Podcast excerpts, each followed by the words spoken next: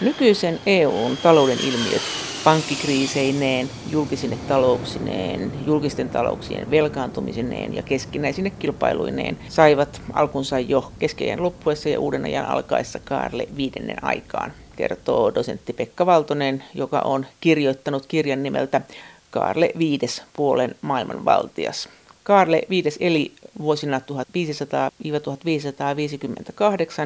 ja hallitsi paitsi Espanjaa, myös Habsburgien perintömaita ja kaikkiaan suunnilleen puolta Eurooppaa ja kehitti sen hallinnoimiseksi järjestelmän, joka osin muistuttaa nyky-EUta.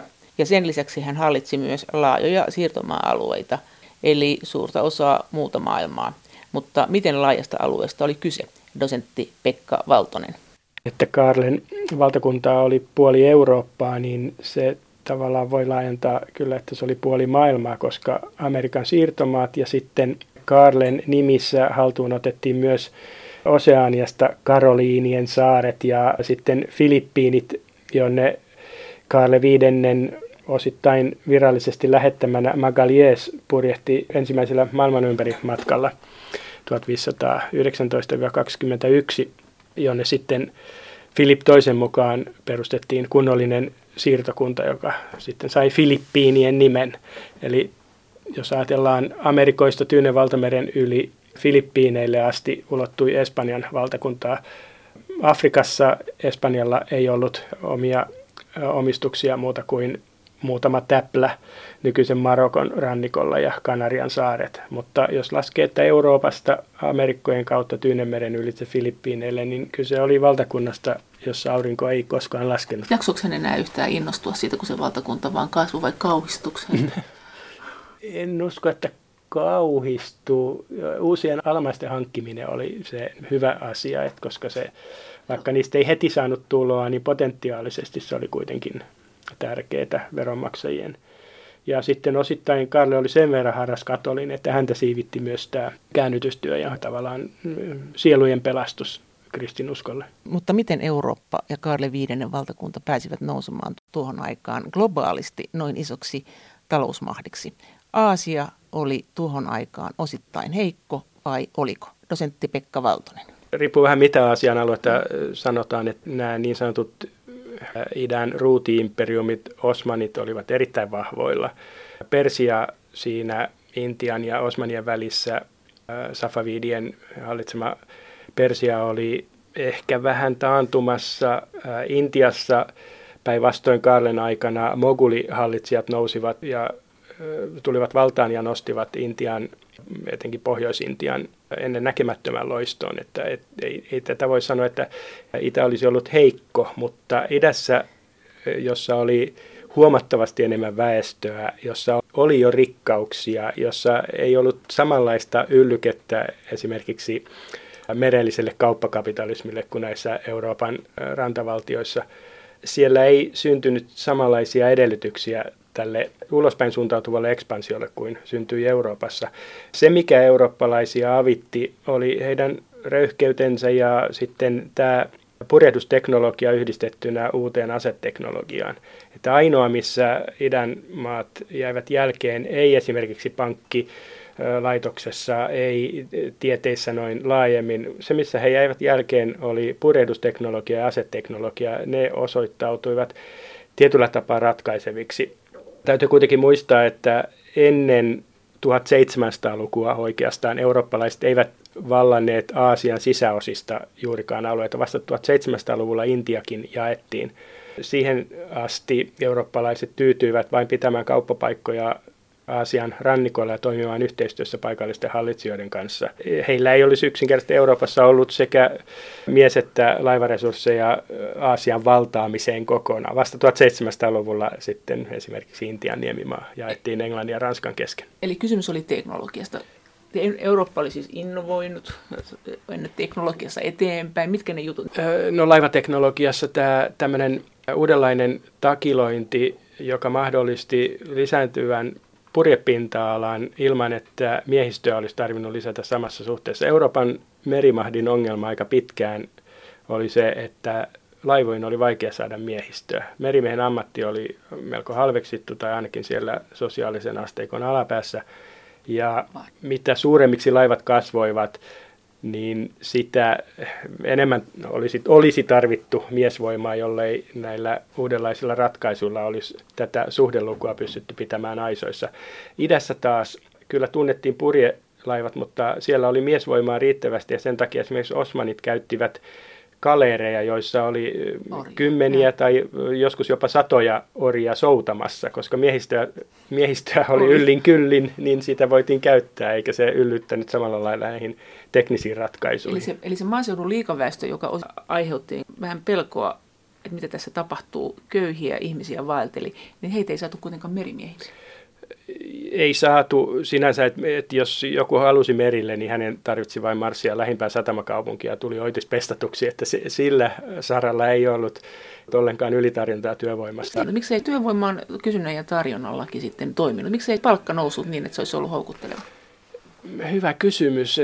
Tuon ajan yhteiskunnat oli kuitenkin aika pitkälle perinteen säätelemiä ja esimerkiksi viljan ja leivän hinta, se, oli niin kuin, se nähtiin niin kuin Jumalan työn vastaisena, jos sillä yritettiin tehdä loputtomasti voittoja. Sama koski osittain palkkoja, että oli sovittu, että aikojen alussa siis 1300-luvun puolivälin mustansurma-epidemian jälkeen palkat jonkun verran nousivat, mutta ne pysyivät sinne 1500-luvulle aika lailla samoina. Ja sitten joissakin päin Eurooppaa, lähinnä läntisessä Euroopassa, kun talonpoikien rasitus, esimerkiksi kuinka suuri osa sadosta pitää antaa maanomistajalle tai kartanoherralle, niin se suhteellinen osuus pieneni, koska tämä osuus heijasti sitä 1300-luvun loppupuolen työvoimapulan aikaa.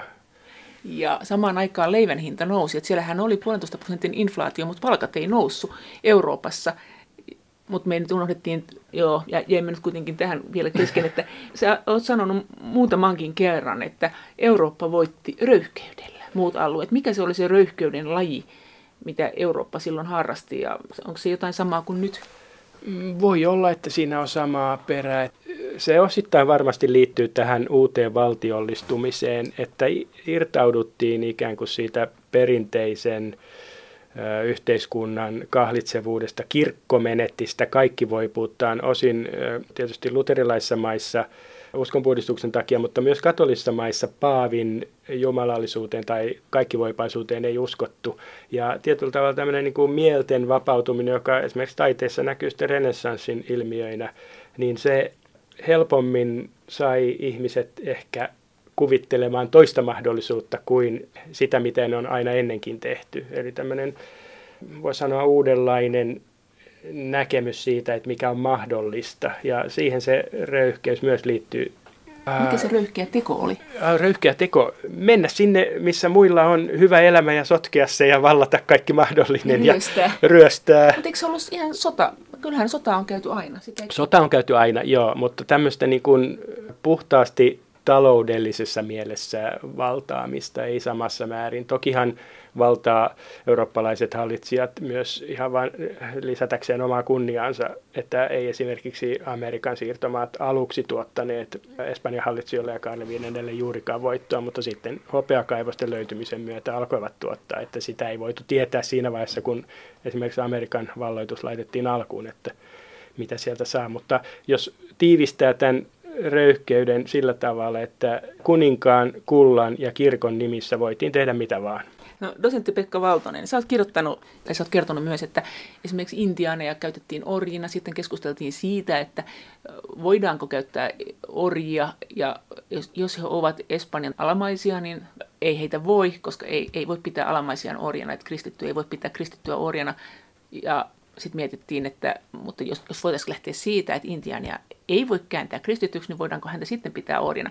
Että että tämmöistä niin kuin, Kyllä se on ihan pra- pragmaattista laskelmointia, että, että kyllä esimerkiksi Karle Viides näki, että intiaanien orjuttaminen on pahasta, koska siis, siis uskonnollisessa, uskonnollisessa mielessä pahasta, koska jos he, heillä oli kyky pelastukseen, niin kristitty velvollisuus oli saattaa heille kristinuskoa eikä orjuttaa heitä, mutta sitten toisaalta jonkinlainen pakkotyö oli välttämätöntä, jotta nämä uudet siirtokunnat lähtisivät taloudellisesti liikkeelle ja niistä alkaisi tulla voittoa. Että, että tietyllä tavalla suljettiin toinen silmä samalla kuin toisella silmällä, tai pidettiin huonona asiana, niin sitten toinen silmä suljettiin ja sen suljetun silmän takana sitten voitiin tehdä. Täytyy muistaa, että mitään tämmöisiä niin kuin kruunun sotajoukkoja, joilla olisi ollut virallinen valloitustehtävä, ei lähetetty, vaan tämä en ainakaan siirtomaavalloitusten alkuvaiheessa, vaan tämä aloitteellisuus oli yksityisten laivanvarustajien ja yksityisten tämmöisten kauppakomppanioiden varassa. Ja niiden tarkoitus oli tehdä voittoa ja niin kuin useimmiten on nykyisessäkin taloudessa, että niillä, joilla valta on, niin ne sitä häikäilemättä myös käyttävät. Eli annettiin markkinavoimien toimia, Markkinavoimat mutta kuningas, mutta kuningas pesi kätensä, mutta keräs kyllä verot. Keräs verot, joo, sitten kun veroja alkoi saada, että niitähän ei aina tietysti valloitusten alkuvaiheessa vielä voinut kerätä ennen kuin olot vakiintuivat ja saatiin paikallinen tämmöinen kuninkaallinen veronkantojärjestelmä pystytetty. Mutta sieltä siirtomaista sitten tuotiin esimerkiksi kultaa ja hopeaa, ja etenkin hopeaa oli tärkeä, koska silloin saatiin lisää rahaa, koska tarvittiin sitä hopeaa. Ihmiset kaivoi näitä maahan tätä hopeaa, tietysti osin kevensi inflaatiopaineita, mutta miten se pankkijärjestelmä? Italiassa tämmöinen pankkilaitos, jossa oli siis lainat vastaavia paperilla olevia vekseleitä, eli enää ei siirretty kolikkopinoja muulin selässä vuorten ylitse, vaan lainattiin rahaa paperilla, jonka saattoi lunastaa saman pankin haarakonttorissa toisella puolella Eurooppaa. Ja jota Rosvo ei voinut viedä. Jota Rosvo ei voinut viedä tai samalla tavalla. Niin, tai, tai ainakin oli helpompi kätkeä kuin painavaa kolikkoarkkua. Tämmöinen järjestelmä oli jo olemassa ennen Kaarlea keskiään loppupuolella – mutta se, mikä Karjan aikana oli uutuus, oli se, että tämä pankkijärjestelmä ulottui nyt ikään kuin mukaan tähän julkiseen sektoriin, eli näiden nousemassa olevien valtioiden julkiseen talouteen. Ne lainotti niitä. Lainotti niitä, kun aikaisemmin oli ollut tilanne se, että valtion, tai on ehkä väärin puhua valtion, sanotaan mieluummin kuningaskunnan tai valtakunnan rahat olivat samalla kuninkaan yksityisiä rahoja, niin tuossa Karle Videnen aikana tämä erottelu kuninkaan omien rahojen ja sitten julkisten rahojen tai valtakunnan rahojen välillä tehtiin selväksi ja esimerkiksi Karlekin sai ikään kuin kuninkaan samanlaista palkkaa kuin nykyinen presidentti Suomessa saa. Ja sitten tämä julkinen talous oli sitten kuninkaan kanslian ja veronkantajien hoidossa. Ja samaan aikaan opeteltiin sitten kaksinkertainen kirjanpito, että siellä on tämä debit ja credit, siis niin kuin, että mitä sä oot saamassa muualta ja mitä sä oot velkaa muualta. Joo, se sinänsä ei ollut välttämätön tälle pankkilaitokselle, mutta se helpotti, paitsi pankkilaitosta, niin se helpotti myös tavattomasti näiden nousevien valtioiden juuri tämän julkisen talouden kirjanpitoa, että oli helpompi tietää hallitsijaankin paljonko kassassa oli rahaa niin kun, koska raha ei enää välttämättä ollut kolikkoina, vaan se saattoi olla näinä velkakirjoina tai obligaatioina. Eli tässä kirjanpidon yleistymisessä oli se etu, että nähtiin heti, tiedettiin mikä on akuutti tilanne ja sen mukaan voitiin sitten toimia, pyytää lisää rahaa, lisää lainaa tai korottaa veroja tai mikä nyt milloinkin oli ratkaisu. Ja silloin oli tavallaan sama tilanne kuin mitä nyt on ollut, että pankit lainas valtioille, valtiot jäi velkaa pankeille eivät halunneet maksaa velkojansa välttämättä, tai sanoivat, että maksamme kyllä, jos te annatte meille lisää lainaa. Tai eivät kyenneet maksamaan, yksinkertaisesti niin, joutuivat vararikkoon. Että tämmöinen äh, julkisen talouden vararikko, se tapahtui 1500-luvulla sekä Ranskassa että Espanjassa useampaankin kertaan. Ja varmasti se tapahtui myös äh, näissä pienemmissä ruhtinaskunnissa. Mutta tosiaan tämmöinen niin kuin, pankkilaitoksen ja julkisen talouden tiukka kytkentä, niin siinä ei ole mitään uutta, jos vertaa nykyaikaa ja aikaa 500 vuotta taaksepäin. Kuka ne pankit omisti? Pääasiassa italialaisia, osin juutalaisia pankkiirisukuja. Että tämä pankkilaitos lähti liikkeelle Italiasta ja monet pankkiirisuvut olivat esimerkiksi genovalaisia pankkireja alun perin, mutta sitten myöskin näitä juutalaisia sukuja lähinnä Saksan alueelta, siis keisarikunnan alueelta, Velserit ja Fuggerit nimekkäimpinä. Nämä italialaiset ja juutalaiset pankkirit levittäytyi sitten näihin Euroopan kauppakaupunkeihin. Fuggereilla oli toista kymmentä toimipistettä eri puolilla Eurooppaa ja esimerkiksi Genovan pankkimaailma hallitsi Ranskan julkista taloutta ja osin yksityistäkin taloutta Lyonissa sijaitsevalla haarakonttorillaan. Mitään valtion keskuspankkia ei ollut? Ei ollut keskuspankkia, että oli kyllä tämmöinen ikään kuin kruunun tai valtion kassa, mutta et keskuspankit sinänsä, niin mulla on semmoinen käsitys, että niitä ei ennen 1800-lukua. Mikä siinä oli syynä, että nämä oli juutalaisia nämä pankkiirit? Näitä juutalaisia oli paljon karkotettu Juutalaisethan jo siinä varhaisessa diasporassa hajantumisessaan lähi alueelta ympäri Eurooppaa keskiajan mittaan juutalaisilta oli paljolti kielletty tietyt ammatit. He eivät saaneet toimia maanviljelijänä, he eivät saaneet esimerkiksi ratsastaa, he eivät voineet kasvattaa hevosia. Kauppa oli oikeastaan se, missä heitä koskevia rajoituksia ei ollut. Ja siihen kauppaan sitten aika pian, kun pääomia alkoi karttua, alkoi liittyä myös rahan lainaus, että tämä pankkilaitoksen synty on tässä kauppatoiminnan kartuttamien pääomien niin kuin hyötykäytössä. Että Oliko se, eikö se ollut niin, että kristityt ei saanut ottaa korkoa lainasta? Periaatteessa joo, mutta kyllä kristitytkin otti, katolisella kirkolla oli tämä periaate, että 5 prosenttia on sellainen korko, jota voidaan pitää vain kustannuksina näistä toiminnasta aiheutuvina kuluina. No paljonko juutalainen sitten otti? En tiedä täsmällisiä prosentteja, se vaihteli myöskin sen mukaan, kenelle lainattiin ja kuinka paljon uskottiin tulevan takaisin. Aivan samalla kuin nykyäänkin valtioita reitataan, niin nämä 1500-luvun pankkiirit reittasivat näitä hallitsijoita, että nyt on Kaarella huonot näkymät edessä, sota on käyty kaksi vuotta ja kassa tyhjä, että nyt jos se haluaa lainaa, niin nyt pannaankin korkoa vähän enemmän kuin edellisellä kerralla. Ja eikö näin käynyt, että esimerkiksi Ranska keksi sit siinä vaiheessa, kun tarvittiin rahaa, nämä valtion obligaatiot, nämä valtion lainapaperit, että lainatkaa meille rahaa, saatte korkoja, ja tämä on varma paperi kyllä, ja jopa Osmaanit osti niitä, ja sitten yhtäkkiä Ranskan valtio ilmoittikin, että nyt ei ole rahaa maksaa näitä obligaatioita, näistä tätä rahaa kun te haluatte niin lunastaa nämä, vaan saatte vain yhden kolmanneksen, josta aiheutuu kaikenlaista. Kyllä, jo, siitä aiheutuu? jos siitä aiheutuu Euroopan laajuinen tämmöinen voi sanoa markkinakuplan puhkeaminen ja ensimmäisen, vois, en tiedä onko yhtä laajaa tällaista finanssitalouden kuplan puhkeamista ennen sitten myöhempiä aikoja. Mutta se on Euroopan ensimmäinen suuri... Joo, tämmöinen finanssikupla. Että tässä tapauksessa oli kyse julkisen talouden vararikosta, joka johti sitten tämän finanssikuplan eli keinottelun puhkeamiseen, Joo. koska näitä kaikki kynnelle kykenevät ostivat näitä Ranskan valtion obligaatioita. Paljonko se korko, muistatko? Mä en muista, mutta niissä lupauksissahan se oli tietysti kovinkin korkea. Mutta eh, hyvä, jos sai kolmanneksen sijoituksistaan takaisin lopulta osa. Ja Espanjan valtio, joka oli lainannut pankeilta, niin eikö se mennyt viisi kertaa vararikkoon? Se aina ilmoitti, että ei me mitään makseta. Tosiaan kuningas ei mennyt vararikkoon.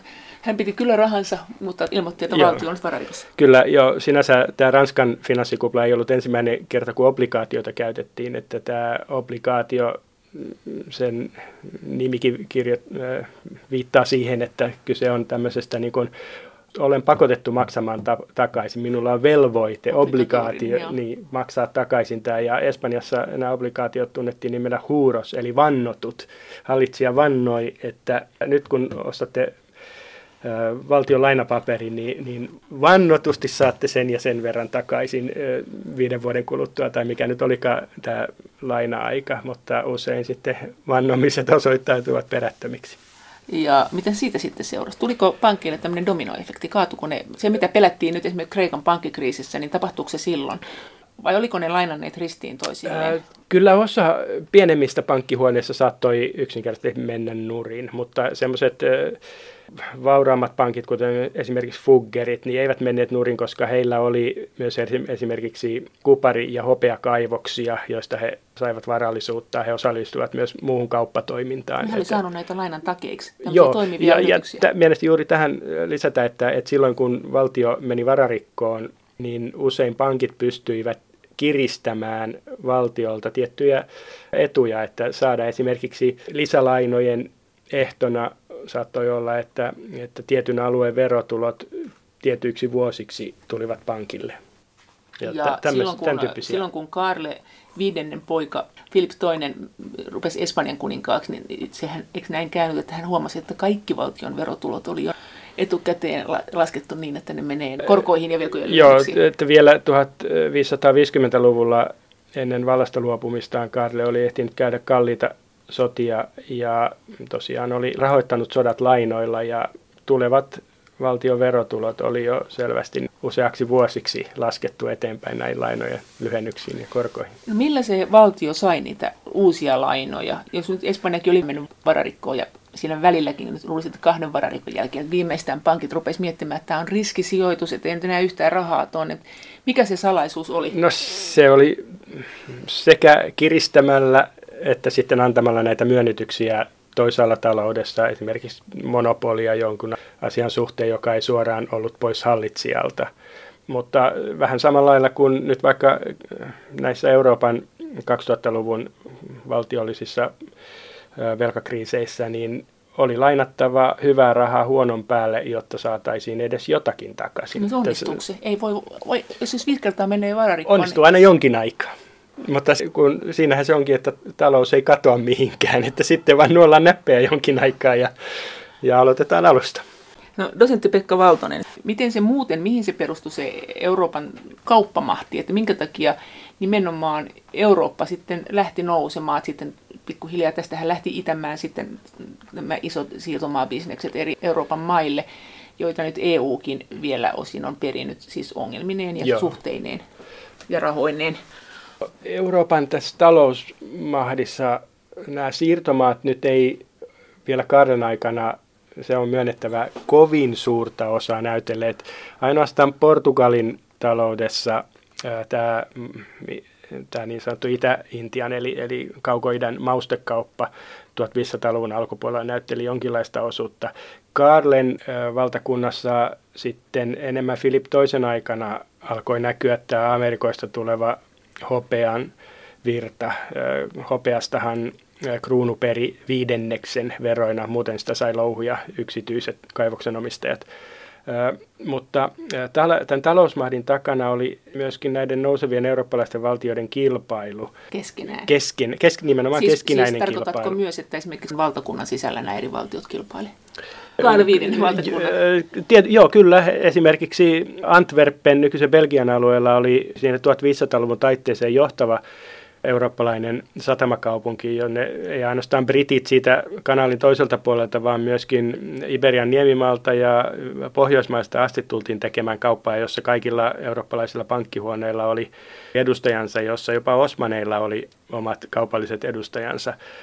Sen kanssa sitten ryhtyi kilpailemaan pohjoisten alankomaiden eli Hollannin Amsterdam, joka sitten vei oikeastaan siinä 1500-luvun puolivälin mennessä Antwerpenin paikan Euroopan ykköskaupunkina, että, että nämä kaupungit kilpailivat tosiaan keskenäänkin ja kun esimerkiksi hollantilaiset, jotka toivat suolaa Itämeren alueelle ja ostivat Itämeren alueelta viljaa, niin kun Tanska sulki nämä salmet eh, hollantilaisilta, niin nämä eteläisten alankomaiden eli Antwerpenin kauppiaat olivat tästä pelkästään hyvillään, koska he eivät itse käyneet Itämerelle kauppaa ja he katsoivat, että tämän kilpakumppanin tappio on heidän voittonsa.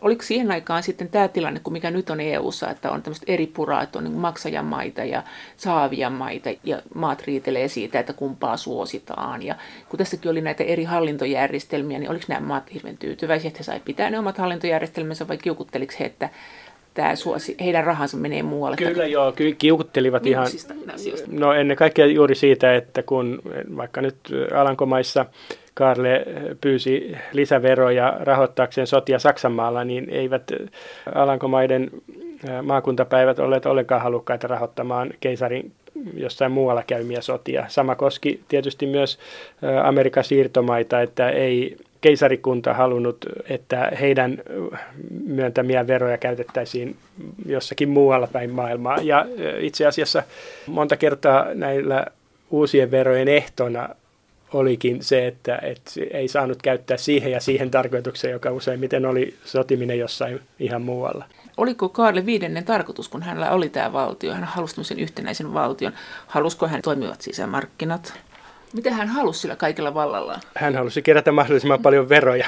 No mitä hän sitten sillä olisi tehnyt? Jotta hän saattoi käydä sotia hankkiakseen lisävaltaa. Ja sitten hän olisi tehnyt mitä? Sitten taas kerätä lisäveroja. Oliko tämä Jumalan kunniaksi vai oliko hänellä joku tämmöinen ajatus, että hän tekee jonkun täydellisen valtiorakennelman? Siis tämä universaali monarkian ideaali hänellä oli, mutta se edellytti ennen kaikkea rahaa. Tuon ajan sodat oli kalliita ja sekä Espanja että Ranska, jotka kantoivat näistä Euroopassa tuolloin käydystä sodista suurimman vastuun, olivat molemmat kroonisesti velkaantuneita valtioita jo tuolloin. Eikö ja, ne osannut sitten laskea, että sodat ei ollut taloudellisesti kannattavia? Niihin oli pakko ryhtyä.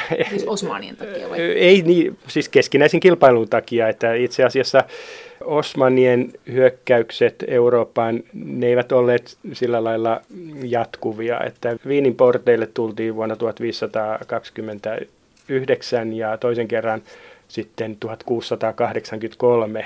Täällä Unkarin maaperällä kyllä käytiin, mutta se ei ikään kuin liikuttanut läntistä Eurooppaa niin paljon. Merisota oli sitten asia erikseen. Jos EU on tällä hetkellä tämmöinen rauhanprojekti, niin Karle viidennen aikaan, oliko siellä mitään tämmöistä edes toivetta rauhasta, tai yritettiinkö, pidettiinkö rauhan tilaa tämmöisenä jonkunlaisena tavoitettavana tilana, tai ajateltiinko, että jos me nyt vain keskityttäisiin tähän puolustussotaan, että kuitenkin valutettujen maiden verotulot, ne on aika kauan olemattomat, eikä niiden omistuksesta voi olla varma, että onko tässä taloudellisesti järkeä. Pohdittiinko näitä asioita, niin mahdollista rauhanprojektia?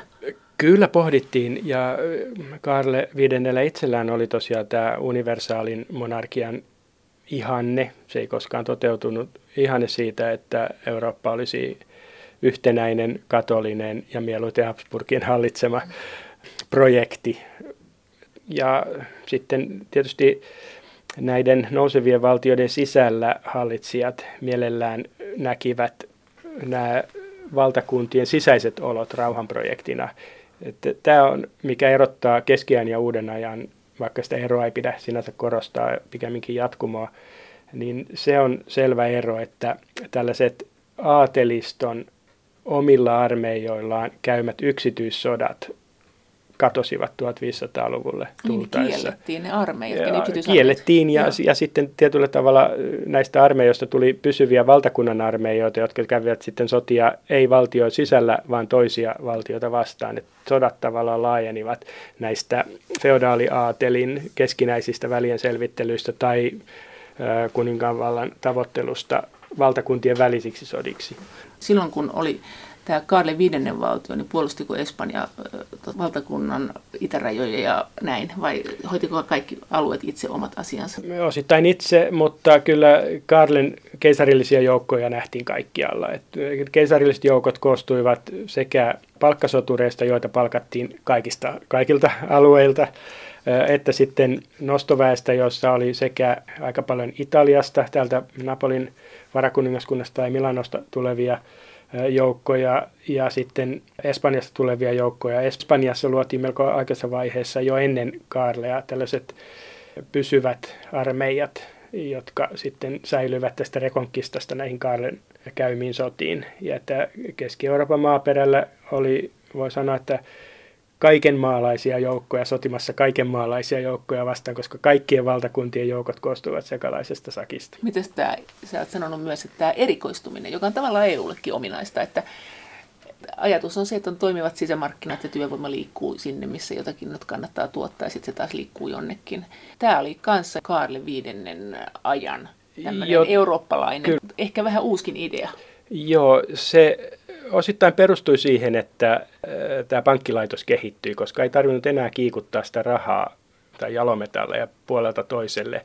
Et silloin myöskin tämä tuotteiden maksaminen ja myyminen oli paljon sujuvampaa. Ja esimerkiksi englantilaista villaa vietiin Antwerpenin kautta Adriameren rannikolle, josta sitä laivattiin sitten Raguisan eli nykyisen Dubrovnikin kautta Osmanien alueelle. Ja että kauppa-artikkelit löysivät kyllä aina tiensä jopa sotien aikana.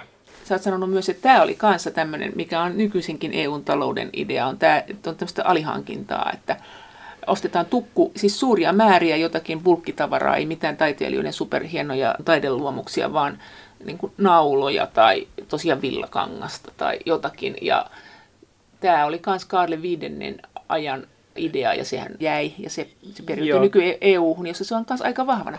Tässä on, nyt puhutaan itse asiassa teollistumisen tämmöistä alkeisiduista, siitä, että tätä nimitystä kustannusjärjestelmä käytetään tästä järjestelmästä, jossa kauppias tai kuka tahansa rahoittaja kokoaa joukon työntekijöitä, joiden ei välttämättä tarvinnut olla yhdessä paikassa. Esimerkiksi kutoijat saattoivat työskennellä kotonaan ja sitten kauppias kokosi nämä valmiit tuotteet aika ajoin ja maksoi palkan.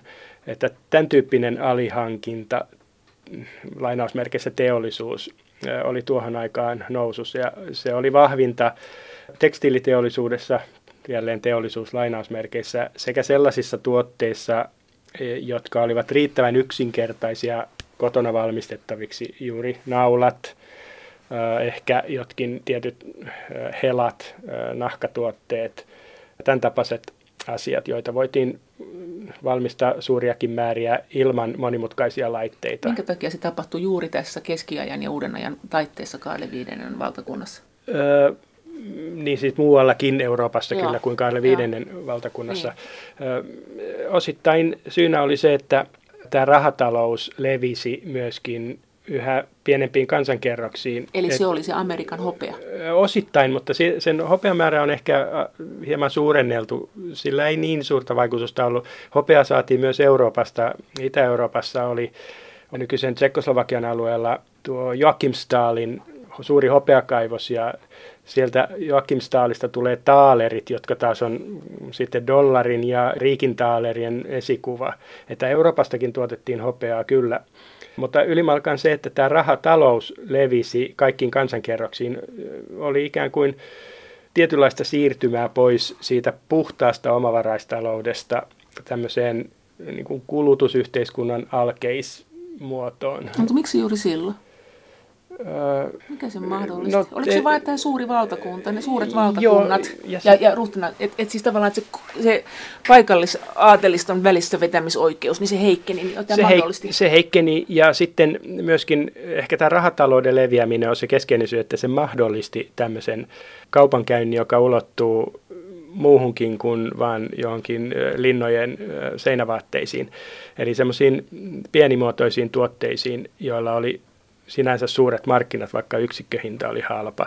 Ja tämä rahatalon leviäminen perustuu osittain myöskin tämän valtion rakentamiseen, koska kuninkaalla ei ollut mitään järkeä kerätä verotuloina niin, niin monta kappaa viljaa tai niin, niin monta tynnyriä hunajaa, koska niistä olisi puolet mennyt pilalle kuitenkin, niin tämä verotus pyrittiin aina kun mahdollista muuttamaan rahamuotoiseksi. Ja se oli myöskin yllyke tämän rahamuotoistumisen leviämiseen. Ja se tapahtui tosiaan samaan aikaan kuin tämä Euroopan valtiollistumiskehitys, johon verotuksen laajeneminen vahvasti liittyy. Että nämä tukivat toisiaan. Kaupankäynti tuki verotuksen onnistumista rahamuotoisena ja verotuksen rahamuotoistuminen tuki kaupankäynnin laajenemista kaikkiin kansankerroksiin. Dosentti Pekka Valtonen, jos palataan tuohon pankkeihin vielä, oliko niitä muita niitä suuria pankkikriisejä? Mitä, mitä sitten tuli? Miten tämä pankkien kriisiytyminen jatkui? Että kuitenkin historiat lukenut, niin jos ajatellaan, että joo, keskiajan jälkeen, tai tässä saumassa nämä pankit ja pankkikriisit, oli tämmöinen uusi ilmiö, nämä pankkikriisit, niin jatkuuko tämä semmoisena jatkumona sitten ihan vaan, että sitä on edelleen EU-ssa ja nyt puhutaan pankkiunionia, että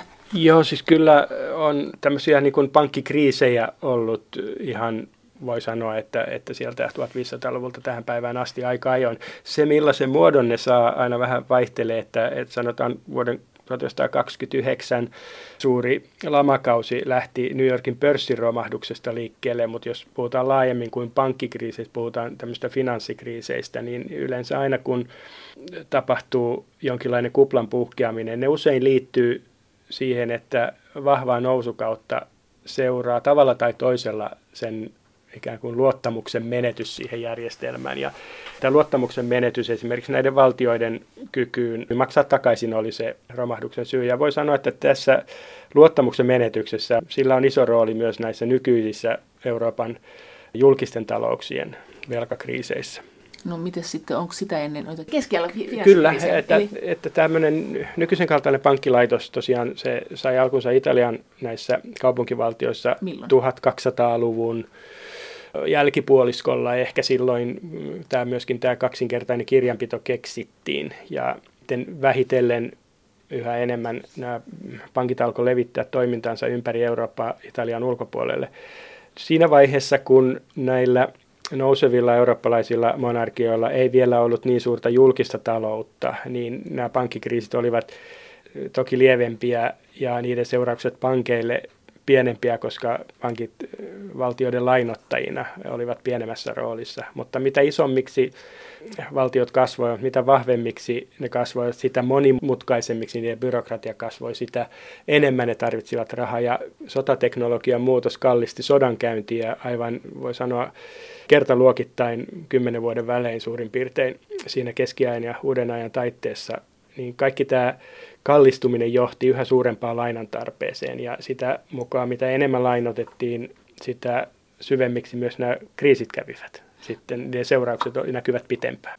Miten sä sen näet, että nyt sanotaan usein, että markkinavoimat tempoo EU-sakin niin, että niitä ei saada niin sanotusti kuriin ja ne, ne, ne vie ja politiikka ei mahda sille mitään. Oliko tämä Karle viidennen aikaan kuitenkin, alkoiko olla sama tilanne, kun siellä kuitenkin oli nämä pankkirisuvut, jotka istu sen rahan päällä, joten näköjään ei pystytty niiltä kuitenkaan jostakin syystä pakkolunastaa, mikä olisi varmaan ollut ihan helppo tie. Ei sellaista kaupanvapautta ei vielä ollut.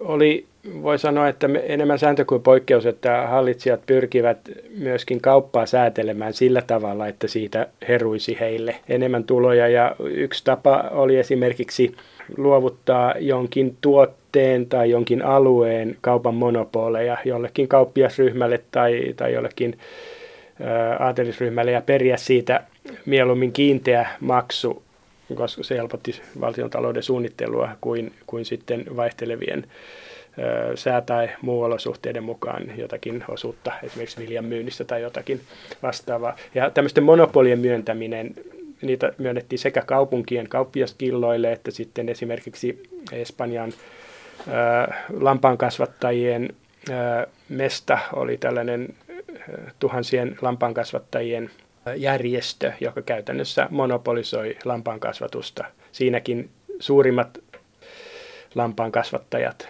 oli pieni joukko, hallitsi tätä kauppaa. Tämmöisten monopolien myöntäminen oli tämä hallitsijoiden keino säädellä kaupankäyntiä. Ja sitten tietysti myöskin erilaiset kauppaan kohdistetut verot. Satamissa perittiin tuotavista tavaroista tuontiveroa ja myytävistä tavaroista myyntiveroa, että kaikenlaisia pieniä purosia. Ja Eli ei mitään vapaakauppaa. Ei vapaakauppaa, ei. Mutta entä tässä suuressa valtakunnassa, oliko valtakunnan sisällä tulliton alue, kuten nyky-EUssa, vai otettiinko tavaroista myös tulleja, kun ne liikkuivat valtakunnan eri osista toisiin osiin? Dosentti Pekka Valtonen. Kyllä aika pitkälle oli esimerkiksi näiden Espanjan kahden kuningaskunnan välillä oli välisiä tulleja. Rans- Ranskassa oli maakuntien välisiä tulleja, joita nämä paikallisparlamentit sitten osa tuli parlamentille osa hallitsijalle. Alankomaiden ruhtinaskunnan välillä oli tulleja. Saksan keisarikunnan alueen ruhtinaskuntien välillä oli tulleet. Kyllä näitä tulleja perittiin. Se oli, ei mikään sisämarkkina-alue. Ei mikään sisämarkkina-alue. Ja sitten vielä oli ulkotullit, eikö? Sitten oli vielä niin ulko, alueen ulko, Joo, kyllä. Ja nämä tullit myöskin saattoi olla niin tuotekohtaisia, että tietyistä tuotteista perittiin eri suuruista mutta tässä nyt ei ole mitään uutta, kun meillähän on ollut tällaisia sokeritulli esimerkkejä, joita EU on säädellyt ja vastaavia, että tämmöinen tuotekohtaiset tullit on myös vanha juttu. Miten Kaarle viidennen aikaan, niin kasvoiko tuloerot, miten näiden eri säätyjen kävi? Että Hän... Oliko aateli yhteinen vihollinen, että heikennettiinkö aatelia liittoutumalla porvariston ja, ja alemman porvariston ja, ja köyhien kanssa? Tässä on ikään kuin vähän niin kuin vastakkaisia tendenssejä. Että se pitkän ajan tendenssi on se, että aateliston valta heikkeni ja hallitsijavalta kasvoi. Ranskassahan se kasvoi 1600-luvulla absolutismiksi hallitsijavalta, mutta sitten voi sanoa, että 1600-luvun, 1700-luvulle aatelisto sai takaisin aika pitkälle niitä 1500-luvulla menetettyjä etuoikeuksiaan. Sitten taas, kun tämä koneisto oli luotu, niin hallitsija sai ikään kuin tästä hovijärjestelmän kautta taas uudenlaista. Se, se kuului sekä näyttävyyteen että se kuului siihen niin kuin valtaan. Niin mielivaltaisia Mie- palkintoja. Joo, joo, kyllä. Ja suosikkijärjestelmineen ja muineen. Mm. Ö, mutta sitten näihin talonpoikiin saatettiin nojata tietyissä asioissa, jotka edellyttivät esimerkiksi aateliston vallan heikentämistä. Sitten taas nojata verotusasioissa aatelisiin, joiden kautta verojen hyväksyttäminen näissä paikallisissa edustuslaitoksissa oli, oli paljon helpompaa. Miten talonpoikien ja sitten ihan tämmöisen maattoman köyhälistön asema, miten se siinä kehittyi. Että jos oli maatonta köyhälistöä, niin tietenkin heiltä puuttui työpaikat. Tällä hetkelläkin meillä on työttömyyttä, niin mikä oli Kaarle viidennen ajan ratkaisu tähän ongelmaan? Ilmeisesti ongelmia oli, koska onhan niitä hurjia kirjoituksia siitä, kuinka köyhät ihmiset vaeltelee ympärinsä etsimässä edes jotakin ruokaa, edes jotakin tekemistä ja, heitä pelätään. Että se on niin kuin yhteiskunnallisesti tätä pidetään ongelmana. Kyllä joo, että köyhyys tietyllä tavalla lisääntyi siinä 1500-luvun mittaan. Siinä yksi syy on se, että väestö kuitenkin kasvoi. Kaikista sodista huolimatta väestö kuitenkin kasvoi johtuen siitä, että se mustan surman 1300-luvun lopulla aiheuttama syvä pudotus oli saatu kurottua kiinni ja sitten tämä laajeneva talous toi tietyllä lailla uusia ihmisryhmiä siihen kuluttajien joukkoon ja voi sanoa, että niin kuin elämänpiirit laajenivat myöskin ja näkemys maailmasta laajeni. Tämä väestönkasvu nykymittapuiden mukaan oli aika vaisua, mutta se oli kuitenkin sellainen, joka esimerkiksi heijastui kaupunkien kasvuna. Kun maan puute maaseudulla alkoi vaivata talonpoikaisperheiden maata ilmajääneet pojat. Se riippui vähän, mitä, mikä missäkin oli perimysjärjestelmä, kuinka tätä maaomaisuutta pilkottiin tai, tai miten se siirtyy seuraaville polville. Mutta kaupunkien kasvu alkoi olla nopeaa ja voi sanoa, että kaupungeissa tämä kerjäläisongelma oli itse asiassa vielä pahempi kuin maaseudulla. Kaupungista toiseen siirtyvät kerjäläiset nähtiin nimenomaan ongelmana. Turha siellä maantien varressa olikaan kerjätä, kun ympäröivät talonpojat olivat suurin piirtein kädestä suuhun eläviä. Että kaupungeissa kuitenkin oli tämä rahatalous ja erilainen mahdollisuus tulla toimeen tilapäistöillä esimerkiksi olemassa. Voi sanoa, että tämä kuilu rikkaiden ja köyhien välillä ehkä laajeni 1500-luvulla. En ole löytänyt sitä mitään niin konkreettisia tutkimuksia, että suoraan voisi näin sanoa, mutta jo pelkästään se talonpoikaiskapinoiden suuri määrä antaisi viitteitä siitä, että tämmöinen köyhyys ja sanotaanko sekä tautien että nälän aiheuttamat katovuodet ja niiden seurauksena tulleet nälkäepidemiat laittoivat väkeä liikkeelle. Ja ympäri Eurooppaa oli talonpoikaiskapinoita siinä vaiheessa. Kyllä joo. Mitä tälle ylimääräiselle työvoimalle? Milloin se tilanne ratkesi? Mikä työ tuli? Oliko se just sitten, että ruvettiin tosiaan tekemään nauloja ja kehräämään ja tukkukauppiat myy niitä ympäri Sekin oli, mutta se ei kuitenkaan ollut niin laajamittaista, että se olisi tätä kokonaisuudessaan ratkaisu. Yksi mahdollisuus oli liittyä armeijaan. Aina tarvittiin sotaa käytiin 1500-luvun sadasta vuodesta yli 60 vuodessa jossakin päin Eurooppaa, eli kahtena vuonna kolmesta Euroopassa oli sotia, että armeijoihin tarvittiin aina. Sekään ei tätä ongelmaa kokonaan poistanut.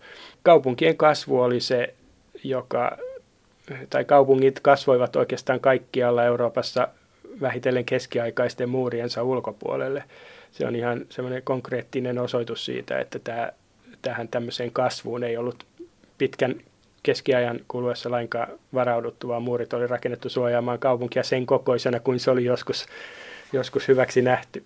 Mutta tämä kehitys, joka alkoi, joka nytkin näkyy EU:ssa, on tämä kasvu keskittymiin siirtyminen, että väestö siirtyy maaseudulta kaupunkeihin. Ja se, eikö se ollut näin, että eihän niitä ollut koko Euroopassa kuin muutama oliko niitä neljä yli sadan tuhannen hengen kaupunkeja ja sitten oli joitakin muita ja siinä se, mutta Kaarle viidennen aikaan 1500-luvulla tämä yhtäkkiä saikin aikamoisen boostin. Joo, voi sanoa, että Italiassa osittain Rooman valtakunnan perintönä oli aika tiheä kaupunkiverkosto ja siellä kaupungistuminen oli jo keskiajalla melko pitkällä, mutta sitten muualla Euroopassa kaupungistunein alue oli juuri tuo Karlen Burgundin valtakunnan alue, eli, eli nykyiset Benelux-maat, joissa 1500-luvun puolivälissä noin 40 prosenttia väestöstä asui jo kaupungissa, mikä oli aivan huikea luku, kun jossain Ruotsi-Suomessa vain 2 prosenttia. Näin sanoi dosentti Pekka Valtonen. Kiitos teille viesteistä. Kaikki viestit ovat aina erittäin tervetulleita. Esimerkiksi sähköpostiosoitteeseen maija.elonheimo.yle.fi ja näistä aiheista voi myös keskustella ohjelman aikana kanavan lähetysikkunassa.